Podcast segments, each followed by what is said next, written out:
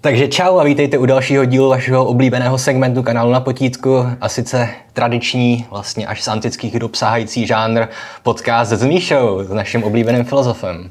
Čau. A ještě než začneme, tak jenom řeknu pár technických věcí. Rád bych se k tomuhle tradičnímu žánru vracel častěji v nejbližší době. Domlouvám podcast s Kekelem z Kekelova sklepa. Taky by se měl vrátit náš externí odborník na fantasy Alois. A já potom bych se měl objevit uh, u Martina Roty na kanále Zvědátoři, kde si budeme povídat o postmodernismu a neomarxismu. Takže to je jenom nějaké technické informace. Znáš Zvědátory?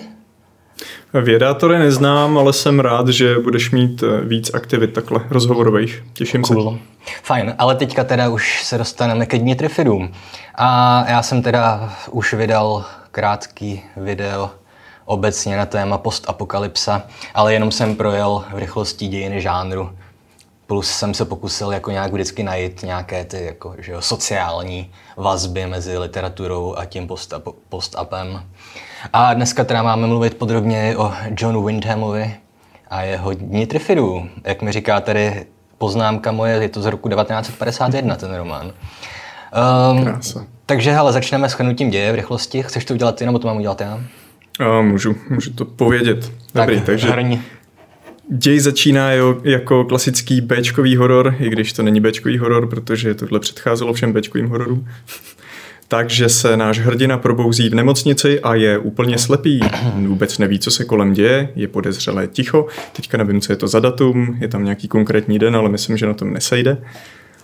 A postupně se dozvídá, co se teda děje. On, protože je slepý, potom co ho žahla nebezpečná rostlina, tak, nebo není slepý, on byl dočasně slepý. Tak a zrovna dneska je den, kdy mu mají sundat obvazy. No jo, jenže protože v nemocnici se děje něco divného, tak on si je musí sundat sám. Má neblahý pocit a postupně zjišťuje, když vyleze z toho svého pokojíku ustrašeně, že něco není v pořádku. Takže slyší nějaký řev, narazí na doktora, který před ním vyskočí z okna a tak dále. Načež zjistí, že on není slepý, on jako se odslepil právě tento den, ale všichni ostatní jsou slepí. Takže taková trošku ironie v tom. No a takže se vydává z londýnské nemocnice do ulic Londýna, kde zjišťuje, že opravdu spousta lidí je slepých, respektive drtivá většina. Potom si všimne, že někteří nejsou, což je super znamení. Ale jak to tak bývá, tak protože se stala nějaká podivná apokalypsa, tak, nebo nějaká podivná katastrofa, tak prostě ten svět není úplně v pořádku, on se snaží najít v něm nějaký řád. Takže potkává lidi, zjišťuje, že někteří z nich jsou nebezpeční, protože nastává nějaké rabování, nastává chaos, nastává prostě základní jakože snaha o přežití těch lidí, kteří jsou slepí a potřebují nějaké jídlo. Ale... ale on prostě pořád neví, co se stalo, takže se snaží vyptávat a respektive on tuší, co se stalo, protože zrovna ten den, den předtím, myslím to bylo, nevím, jestli to byl den, tak na světě se stal takový fenomén, takový jev šílený, přírodní, že myslím, že jako padá kometa, že na nebi se objevovala v noci záře zelená a všichni lidé se na to dívali a óchali a áchali a strašně mu říkali, jak je to krásný a on chudák se na to nemohl dívat, což ale způsobilo, že on jako jediný vidí a oni ne. Dobře, takže už jenom v rychlosti. Náš teda Bill, jak se jmenuje Mason příjmením, tak putuje teda po Londýně a snaží se najít nějaké lidi. Nachází jeho jako první souputnici, která se jmenuje Josella Playtonová. Playtonová nebo Playtonová? Playtonová. Playtonová, že jo. No a zachraňuje ji z područí slepého muže, který si ji vodí, aby ona mu ukazovala, kde co je, protože on je slepý, on oslepl, ale ona vidí, takže to je Billova naděje, že ne všichni jsou slepí. Takže s Josellou se dají dohromady a teďka uh, se ubytují v nějakém hotýlku, tam si spolu popovídají, ona vylíčí svůj příběh, on jí vylíčí svůj příběh a narazí na další lidi, protože uvidí nějaký signální oheň, takže dostanou se k bandě Michaela Beadleyho, nebo Beadleyho, jak chcete. Nejsou to asi bajky Barda Beadleyho, ale něco podobného. No a to je seskupení lidí, kteří už pochopili, že se musí dát nějakým způsobem dohromady, takže sbírají všechny schopný lidi, aby mohli udělat nějakou jako funkční skupinu, která se o sebe postará. No jo, jenže jsou tady i další lidi a to jsou, to jsou lidi, kteří jsou jakoby plebs, A jsou to slepí lidi, protože tato skupina Michaela Beadleyho tak mezi sebe nechce moc slepých lidí, protože ty jsou přece spíše na obtíž. Takže tito slepí lidé vyvolají jako falešný požár, hořícího mravenečníka tam pošlou, a unesou některé schopné vidoucí lidi, aby zase vedli jakoby jejich lidi, což je jakoby ten plebs, ti pouliční. Jo, a takhle, takhle se prostě Bill dostává mezi různé skupiny, zjišťuje, že krom, krom toho, že na světě jsou slepí lidé, tak už se objevuje i nová hrozba, což je název té knihy, takže Trifidové, to jsou nebezpečné masožravé rostliny, které se začínají uh, jakoby roz, rozpínat a objevovat i v Londýně. Jsou opravdu nebezpečné a mají mocné žahnutí. No a právě Bill se díky tomuto žahnutí odstnul v nemocnici. A snažil jsem se udělat to rychlý, ale moc to nejde, jak vidíte. Hele, seš tak ve čtvrtině knihy, takže bych to teďka jako velice, Teď... rychle, velice rychle posunul. Jo, jo, jo. Dobře. A takže Bill zjišťuje, že jsou tady trifidi, je tady další nebezpečí, což je nemoc, která lidi nějakým způsobem decimuje, a vlastně při tomhle chaosu, kdy, kdy tam byl ten falešný požár, tak Bill ztratí kontakt s Joselou. Takže už v podstatě zbytek knihy se s ní snaží sejít a na konci je dobrý, že se s ní sejde, ale v podstatě jde pořád o to, že on naráží na různé skupinky přeživších a nějak s nima interaguje a hledá Joselu, až k ní konečně dojde, tak samozřejmě dojde k tomu, že se společně musí pokusit založit nějakou zase funkční skupinku. Jo, takže je to takový klasický post-apo v tom, hmm. že musíš mít schopný lidi na to, aby jsi dokázal nějak poradit s tou katastrofou, která, která prostě přišla. Hotovo? Jednoduchosti. Jo, a trifidi se samozřejmě čím dál víc rozmáhají a začínají být velkou hrozbou, protože ze začátku to byly jenom tupí kytičky, ale evidentně se jako velmi rychle učí a jsou inteligentní. Hmm. Fajn, cool. Takže, hele, stará dobrá otázka, jak se ti to líbilo? Jo, mně se to líbilo, sice je poznat, že je to knížka starší, že je to nějakým způsobem zatížený tou dobou, ale myslím si, že to bylo i tím jako unikátní, že vlastně kdyby to bylo psaný dneska, tak si myslím, že by to bylo mnohem víc plný explicitního násilí nebo nějakých jako obscéností a jakože víc, víc naturalisticky by to bylo psaný, zatímco Wyndham to píše tak jako gentlemansky, bych řekl. Ale pořád je to dostatečně napínavý a zajímavý. Co ty, jak se mm-hmm. to tobě líbilo? Hele, já jsem se u toho spíš jako nudil. Já už jsem to zmiňoval i v posledním díle Potítka, že za prvý, že ty jsi říkal správně, že vlastně většinu knihy se žene za tou Joselou. Mm-hmm. A to je takový, tomu se nějak říká, že jo, v populárním, v populárním umění, nějaký kufřík, něčí, že máš nějaký prostě cíl, za kterým se ten hrdina celou dobu žene, a to je vlastně jediná motivace v celém tom ději, té knihy nebo toho filmu. Mm-hmm. No. A za Nevím, jak naprosto... se to označuje, ale souhlas. No, no, no. On, ono se tomu neříká kufřík, ale jako klasický příklad se udává z Pulp Fiction, že, že tam celou dobu se snaží vlastně najít nějaký kufřík a my ani nezjistíme, co v tom kufříku nakonec bylo. Mm-hmm.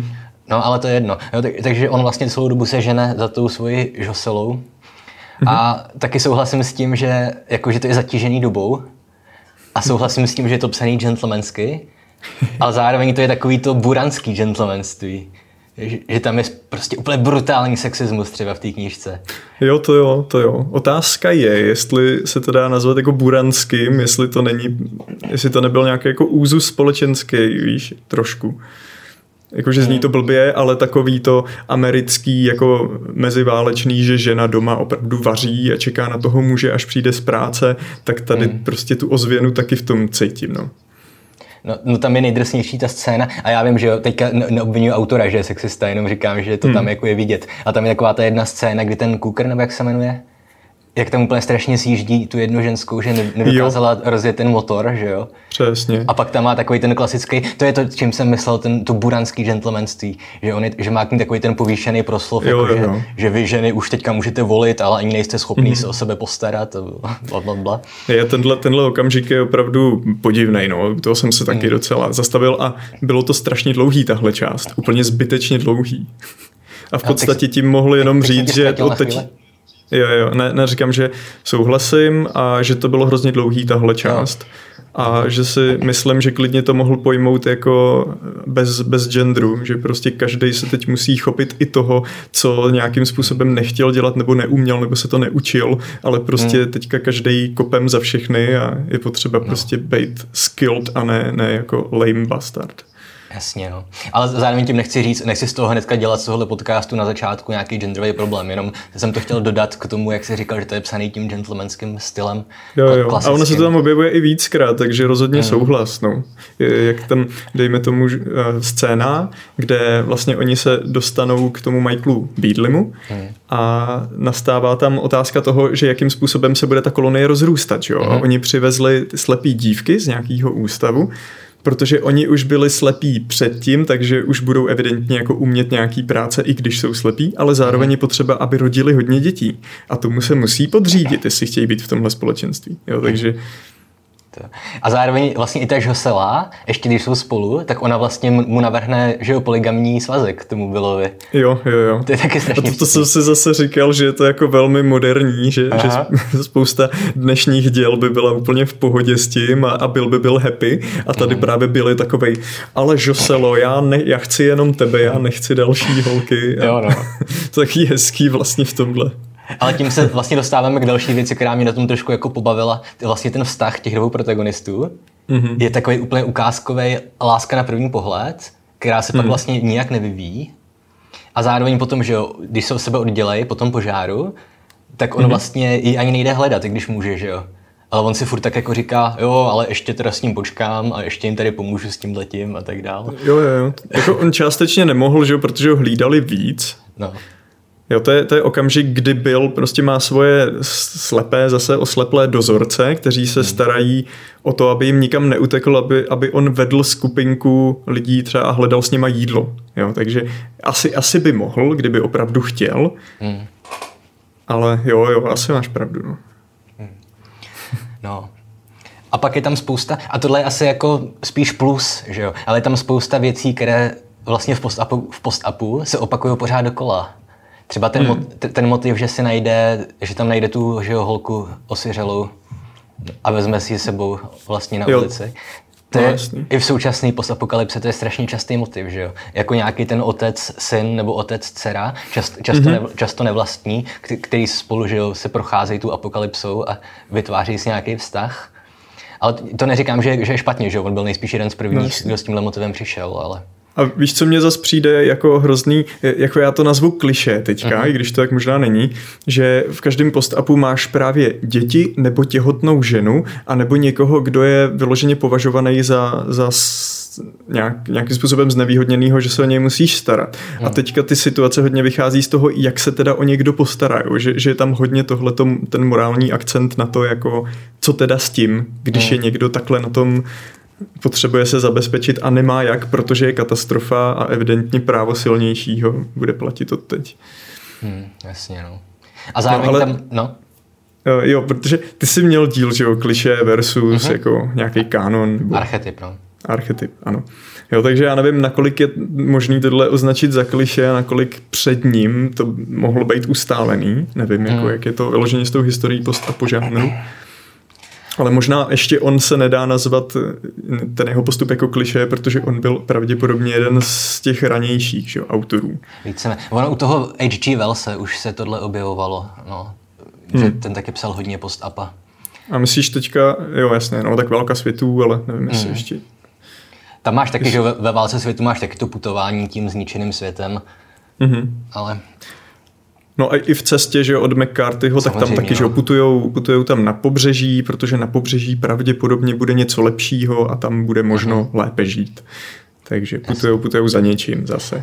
Tohle je opět, tohle, tohle, o tom už jsem teda mluvil na potítku, jo? Ale už první post-apo román z roku osmnáct dvacet šest od Marie Shelleyové, tak už tam mm-hmm. prostě to začíná, že je katastrofa, která zničí skoro, skoro celý svět, nějaký mor a ty, ty, ta skupinka lidí prostě se snaží dostat někde do Itálie a do Řecka a najít tam nějaký to místo, který není zamořený. Takže už první prostě román tohle žánru funguje na úplně stejném principu, jako jo. všechny tyhle ostatní. No. No.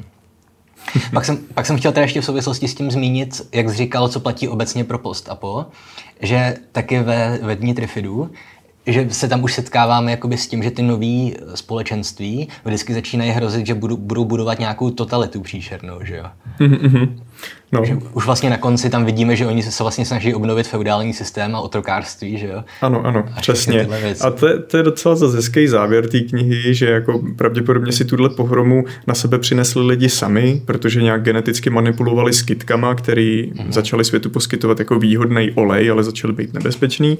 No a protože si lidi takhle zahrávali a krom toho ještě poslali na oběžnou dráhu družice s nějakou neznámou zbraní, že jo? Mm-hmm. Tak oni na to doplatí, ale přestože na to doplatí, protože si tu katastrofu na sebe seslali, tak stejně se z toho nepoučí a stejně zase, jak říkáš, budou nastolovat nějaký jako nesmyslný režimy, nelidský. Takže možná v tomhle zase zní něco jako pojďme být víc jako humanisticky založený a nebejt prostě despotové, hnusný. Ale tohle je jenom pro diváky, ty jsme posílal, že jo, nějaký YouTube videa o postapokalypse hmm. a mě strašně pobavilo, jak tam někdo, někdo mluvil o tom, že vždycky jsou ty světy takhle jako beznadějný a že kdykoliv narazíte na nějakou fungující společnost, tak potom zjistíte, že jsou to lidožrouti nebo něco na ten způsob. A to tak, to tak fakt je skoro jako ve všech postapech, který znám, no. Hmm.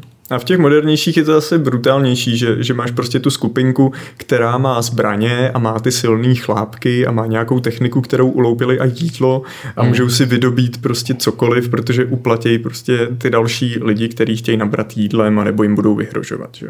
Takže je tam zase tady ta, jako to opičí právo silnějšího, a, ale tady je to míň o něco. Což mě přišlo zase fajn, ale jako souhlasím, mě to taky trošku nudilo v některých okamžicích, ale zase jsem nějak přijal prostě kouzlo toho, jak on to píše, že přece jenom to má něco, něco jako osobitýho a to je takový ten jemný přístup, kdy se tolik nesoustředí na to násilí, ale spíš asi, jak ty, jak ty lidi by se mohli uh, zachovat, jako, jak to vnímat spíš introspektivně, víš? Takhle to myslím asi. Jo. Ale mě teda v souvislosti s tímhle přišlo, že vlastně obecně té knížce chyběje emoce, vlastně i tam, kde by měly být. Mm. Že třeba když najde tu svoji budoucí nevlastní dceru, že jo, tu Susan. Tu Susan, a on tam leží ten její mrtvý bratr čtyřletej, mm-hmm. že jo, zabitej Trifidem, tak ona pak, ona pak nějak jako prostě řekne, že, jako, že na tom bratrovi nezáleží, že akorát se chce dostat pryč od těch hnusných kytek. Nebo něco na ten způsob. Jo, jo, jo. A tak zase ta holčička byla malá, dejme tomu, že si to třeba no. tolik neuvědomila, že byla smutná, že Tomík je mrtvý, hm, pohřbíme ho jako štěňátko, OK. No. Tě, těžko říct, no, ale i v jiných scénách asi je to tak, že prostě je to tak divně neemocionální. Hmm.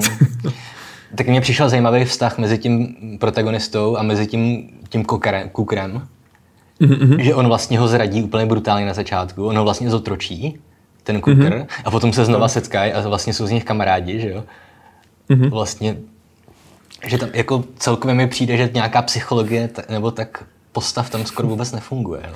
Je to trošku zvláštní. Asi bych si musel přečíst nějakou další knížku od něj, ale co jsem se díval taky na nějaký další videa, tak spousta lidí to chválilo. I třeba ty, ty kukačky, nevím, jak, jak se to... Uh, nevím, nevím. Knížka s kukačkama v názvu od něj, tak to docela okay. chválili. Takže třeba to má někde jako rozpracovanější líp a jenom tohle byl vlastně první, první román, co napsal pod vlastním jménem, ne? Mimo jako pseudonymy, co vydal. Nevím, já jsem toho autora a... neznal vůbec. Jo, no a to je taky zajímavý, že není moc známý. To ne, no. Každopádně tohle je legenda a jako asi, asi je to takový jako klasický horor, no. Už ten začátek, to je fakt jako vystřižený z nějakého béčkového mm. filmu. Ale má to, má to něco jako do sebe. Ale dneska už, by, dneska už by se to ani za horor nepovažovalo, ne? Bych řekl skoro. Asi ne, to záleží, jak bys to natočil. Buď by to byla nějaká pitomá lékačka a pak mm. asi jo. A nebo by hráli trošku na tu lidskou notu a nemělo by to s tím nic společného. Mm.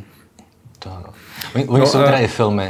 Viděl jsi nějaký? Nějakou adaptaci? Já jsem si pouštěl nějaký videa na YouTube a neviděl jsem to rozhodně celý. No. Jsou, jsou takové velmi staré věci až na něco novějšího, co má, nevím, dva díly, nebo je to série.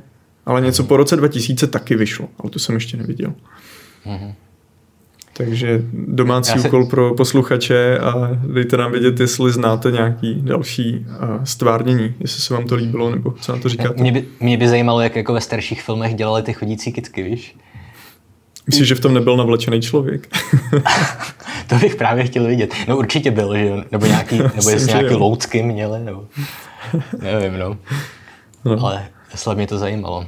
Dobrý. Hele, ještě, ještě jenom jedna věc z toho postapokalyptického hlediska mě přijde zajímavý, že tady vlastně není nějaký jeden velký výbuch, jako je jeden velký výbuch komety, ale to neznamená, že celý svět je jako rozmetanej na padrť, ale vlastně to jenom způsobí, že lidi oslepnou a ty vidíš celou tu genezi, okrom toho, že vidíš, jak byly vyvíjený ty kytky, jak se stávaly inteligentnějšíma, mm. tak zároveň po tajtý katastrofě, tak vlastně se teprve lidi setkávají s tím reálným světě, světem, kde nevidějí a až potom přichází na řadu ty trifidi. Že je to, jako z tohohle důvodu je to zajímavé, že to není jeden výbuch a pak konec, ale jako hraje tam roli víc, víc faktorů a ty hmm. vidíš reálně, jak se ta katastrofa děje a jak pokračuje. Hmm. Jo, že někde to třeba není vůbec řečený, víš, že to je vypuštěný, jenom řekli, OK, tak byla nějaká katastrofa a odteď prostě žijeme tady v partičkách. Jo, ale tady to aspoň vidíš ten průběh. O tom jsem si taky přesně teďka mluvil na potítku, že vždycky máš, hlavně u těch nových, těch young adult, tam máš vždycky v úvodu hmm. vypravěč. Před třiceti lety přišla hrozná válka. Jo, jo. Vůbec nevíš proč, jak. No jasně, no. Jo, jo jako v tomhle smyslu to je dobrý, že to není jenom nějaká dystopie, ale že se to fakt soustředí na ty, na ty apokalyptické události. No. Mhm. O tom jsem právě taky mluvil vlastně na potítku, jak se to, jak se to mění postupně, že dřív byly především přírodou, přírodou způsobený v těch nejstarších mm-hmm. textech, ale potom, potom jak začala pří, uh, průmyslová revoluce, že jo, tak se začalo objevovat čím dál častěji, že si lidi zničí sami. Mm-hmm. A kromě toho ještě přebyli Martěni, jo. Tak, mimozemštění, klasika, anebo nějaký teda výbuchy, že jo, protože lidi mm. vědí, že jejich zbraně mají fakt hrozivou moc. Nebo potom teda ta genetická manipulace, klidně hmm. i Godzilla, že jo, a tyhle ty věci. No, jasně, no. Nebo jak říkáš, třeba i modernější jako globální oteplování, nějaký nedostatek vody, nebo hmm. prostě je toho jako hrozně moc. No. Ale těch přírodních je, je jako taky hodně pořád, že jo, vem si třeba dva tisíce dvanáct, to ten je... film, to je film prostě no, to ne, to o... neznám asi. No, to je jedno. To se začíná rozpadat země a strašně se tam drolí zemský desky a je to velká bžunda. Cool. No. A mimochodem můžeme teďka opět spojit něco, o čem jsem mluvil na potítku, a protože já jsem tam hodně řešil zombie apokalypsy. Že, že vlastně vůbec nechápu, kde se vzali zombie, proč jsou tak strašně populární. Na druhou stranu mm-hmm. tri, trifidi jsou vlastně taky, by se dali skoro jako částečně zařadit do kategorie zombie, že jo. Že to mm-hmm. jsou jako nepřátelé, kteří nemyslejí, ale jednají jenom tak nějak jako instinktivně, nebo tak. Jo. Já jsem to dneska i zaznamenal na nějakým videu, ale asi si nevzpomenu úplně na ten argument, jakoby proč to vzniklo. Myslím si jenom, že to nějak reflektuje jako pokroucenou společnost neschopných lidí, že ty zombie fakt znamenají, že máš nějakou tupou bandu lidí, který prostě neví pořádně, co dělají a jenom ničí. Takže hmm. možná něco v tomhle smyslu. Jo. Nevím, no. Já no. jsem si k tomu hledal jako i nějaký filozofický ty zdroje, jako... ten, že jo, Slavoj Žižek, můj oblíbený, on, to, on vlastně mluvil o tom nějakém, o té dialektice zombíků a vetřelců, nebo jako ufounů. Mm-hmm. Že je na tom celkem zajímavý, že ty ufoni vždycky znamenají jako nějakou tu hrozbu zvnější, něco neznámého a cizího. Zatímco u zombíků je zajímavý to, že vlastně většinou jsou to nějaký tvoji bývalí sousedi nebo kamarádi, že vlastně ty zombíci jasně, jasně. naopak... Jo. Ale to, opět to úplně nevysvětluje pro mě ten důvod, proč vlastně zombíci jsou tak strašně populární. Jo. Mimochodem taky v jednom z tom videu, v tom videu, co jsme posílal, tak tam ten, říkal ten člověk, který to video dělal vyloženě jako návod pro autory uh, knížek, tak tam říkal, hlavně nepište zombie apokalypsní, nikoho, nikoho to nezajímá, je toho moc. Ale pod tím zase někdo psal komentáře, jako s tím totálně nesouhlasím, pište taky zombie apokalypsy. No, no. je, toho, je toho strašně moc. A přemýšlím, jestli to není tím, že je to taky realistický, že může přijít nějaký virus. nějaký virus a... Ty, ty... Víš, jako, jako, že, že to je blíž realitě, než že přiletí inteligentní mimozemský život. Tak vážně? Jako... Přijdou ti zombíci blíž realitě než mimozemšťani? No přijdou, tak vem si, že existují nějaké jako invazivní bakterie a viry, které nějakým způsobem ovládají toho hostitele, že jo? Ale... A to se děje u zvířat, anebo teoreticky u lidí, že ovlivňují chování, takže to nemusí být jako zombie typická, co ti chce sežrat mozek. To je vůbec věc, kterou nechápu na zombie filmech. Proč se sakra chtějí jíst mozky? To mně přijde úplně stupidní. Ale v tomhle ohledu mně to přijde jako realističtější, že opravdu je to člověk, který není úplně pánem svýho těla. Hmm. Ale to je asi jenom subjektivní věc. Tyjo, mě, mě vždycky přišlo jako stokrát pravděpodobnější, že přiletí Marťani, než že by se lidi začali hmm. měnit v zombíky. Ale... Jo. Uh, jo, jo. Jenač nechci, nechci jako dublovat to, co jsi už říkal asi někde jinde, ale aha, přesto bych se ještě vrátil k některým těm věcem v post a po. Uh, nebo já jsem totiž hledal to video, jakože u tebe na potítku žánr post a po, ale nenašel aha. jsem to. Nevím, to ještě nevyšlo to v době. No, tak to bude, to bude asi tím. To. Jo, ale přišlo mi to jako... jako hodně zajímavý i, i ta motivace právě, proč ta apokalypsa nastala, že si to lidi opravdu přinesli na sebe sami, jako ten bič, že si s něčím zahrávali a tak dále.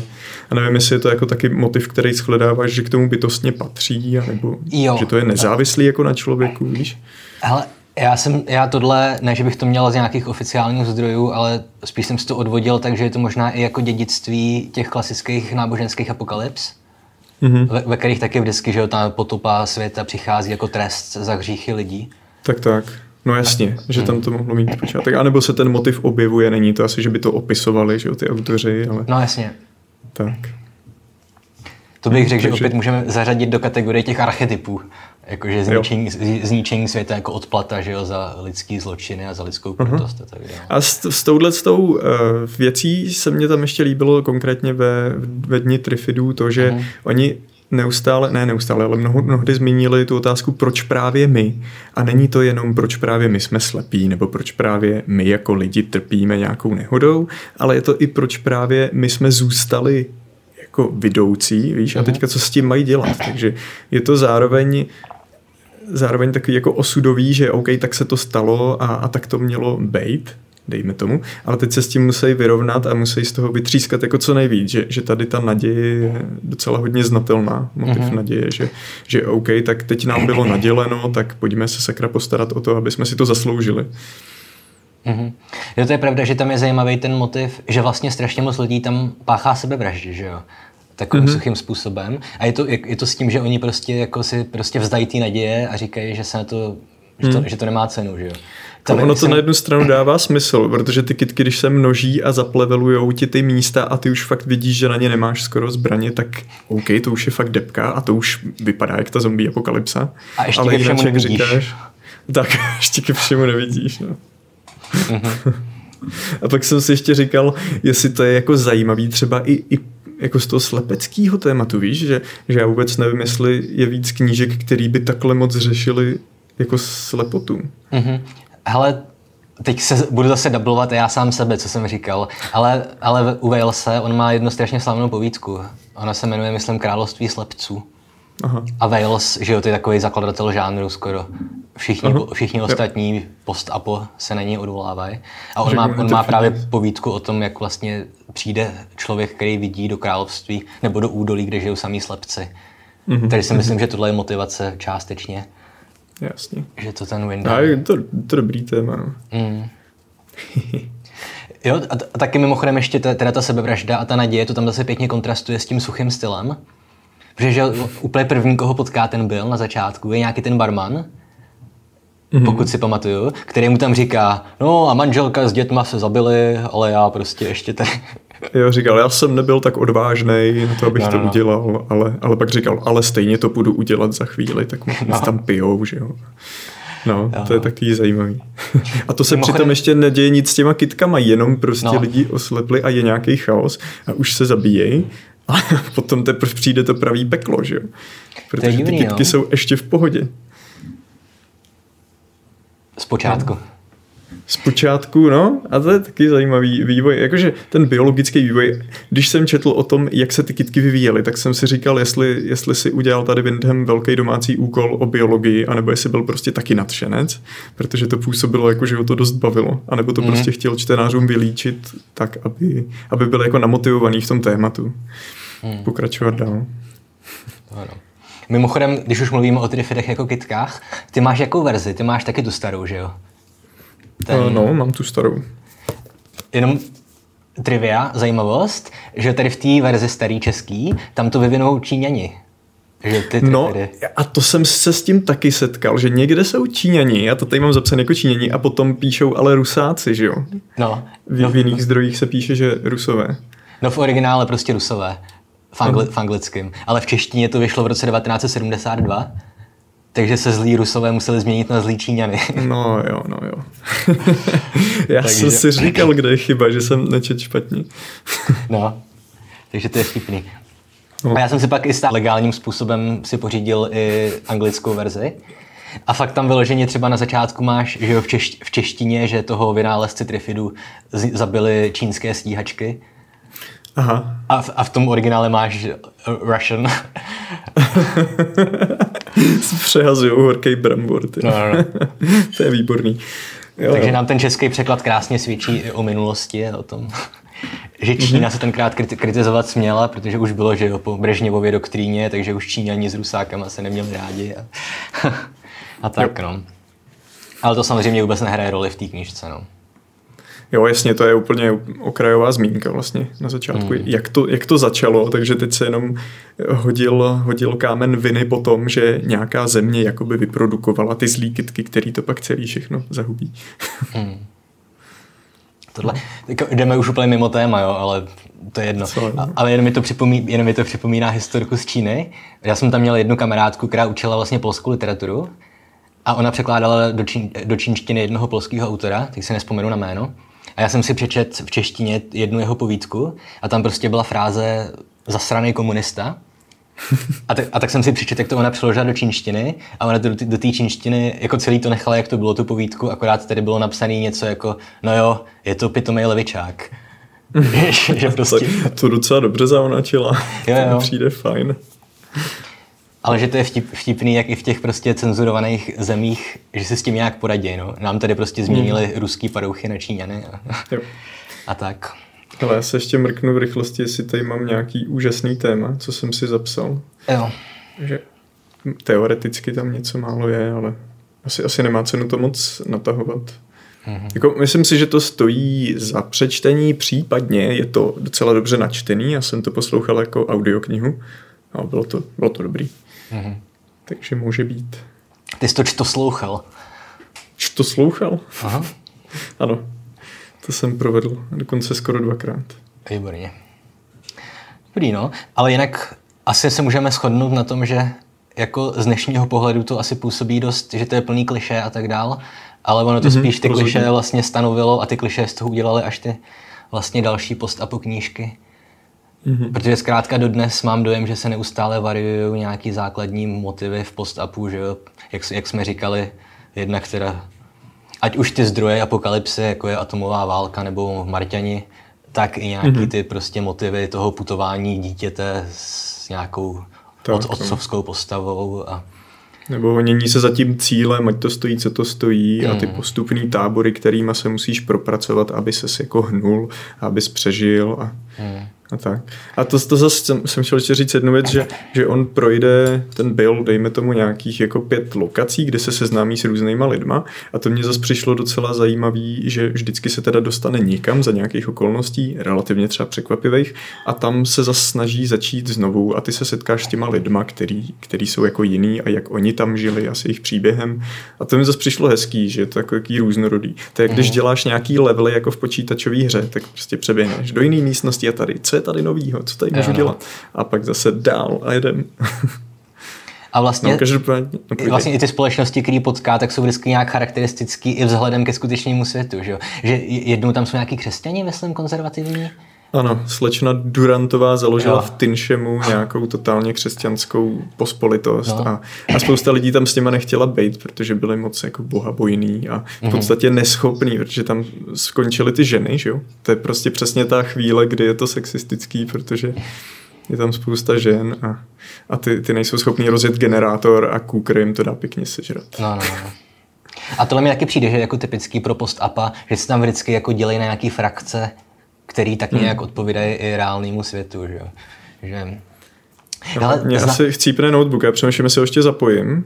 Aha. Hele, už jedeme skoro tři čtvrtě hodiny, tak to možná, možná no, tak to můžeme ukončím, pomalu, ale jistě ukončit. No. Dobrý. Máš nějaké závěrečné prohlášení? Sakra, sekáš se. Ty jsi tam? No. Jsem tam, no. Závěrečné prohlášení a... asi nemám. Jak jsem říkal, myslím, že stojí za to si to přečíst, i když ten autor je neznámý a je, jako existuje spousta, spousta dalších dobrých post-apo knížek, uh-huh. i třeba moderních, takže záleží, jestli chcete jako být věrný té tradici a přečíst si něco z historie, protože je to OK, ale není to jako oslnivý. Prostě. Uh-huh. Mimochodem, ty jsi četl to, Metro dva tisíce třicet tři? Nečetl, ale dneska jsem se o tom díval na nějaký video. To mi přijde taky docela zajímavý. Na to se taky chystám, tak můžeme to nechat na další podcast třeba, kdyby se to taky pustil. Nejsem Protože co jsem, co jsem o tom tak poslouchal, tak jsou z toho lidi, lidi jako dost nadšený. A zní no, to, a zní je, to dobře. Je to jako nový post-apo, no. Jakože je to, je to trošku jiný, že je to nějaká forma fungující společnosti, že jo? Kde oni žijí mm. víceméně pod zemí a na povrchu jsou ty zmutované mm. potvůrky, které oni musí lovit. Myslím. Mm-hmm. Mimochodem, ještě mi napad, napadla poslední zajímavost, než těch chcípne notebook ke, ke dni Trifidu. On, mm-hmm. to, on to někdo zařadil jako do kategorie cozy post-apo. Jakože pohodlná. Jakože se cítíš dobře u toho. Ne, ne, ne. Jak, jakože ten svět není tak úplně jako brutální, jo, jo. ale že oni se tam vlastně vytvářejí docela jako solidní no. podmínky pro život, že, že mají prostě ano. elektřinu a zbraně a jídlo zajištěný a tak dále. No, do té chvíle, než se ty kytky fakt přemnoží tak no. moc, že, že tam všechny sežerou. Takže. No. A vlastně ono to končí tak, že najdou nějaký ostrov, ze kterého je vymítí, což je docela logický, dává to smysl, protože hmm. na velký planině se ty kytky rozmnoží strašným způsobem a pravděpodobně by to mohlo pokračovat tak, že na ostrovech jsou nějaký kolonie lidí, kteří se dokážou zaopatřit. Cool. Dobré. Tak to tady zapíchnem. Tak jo. Tak pá.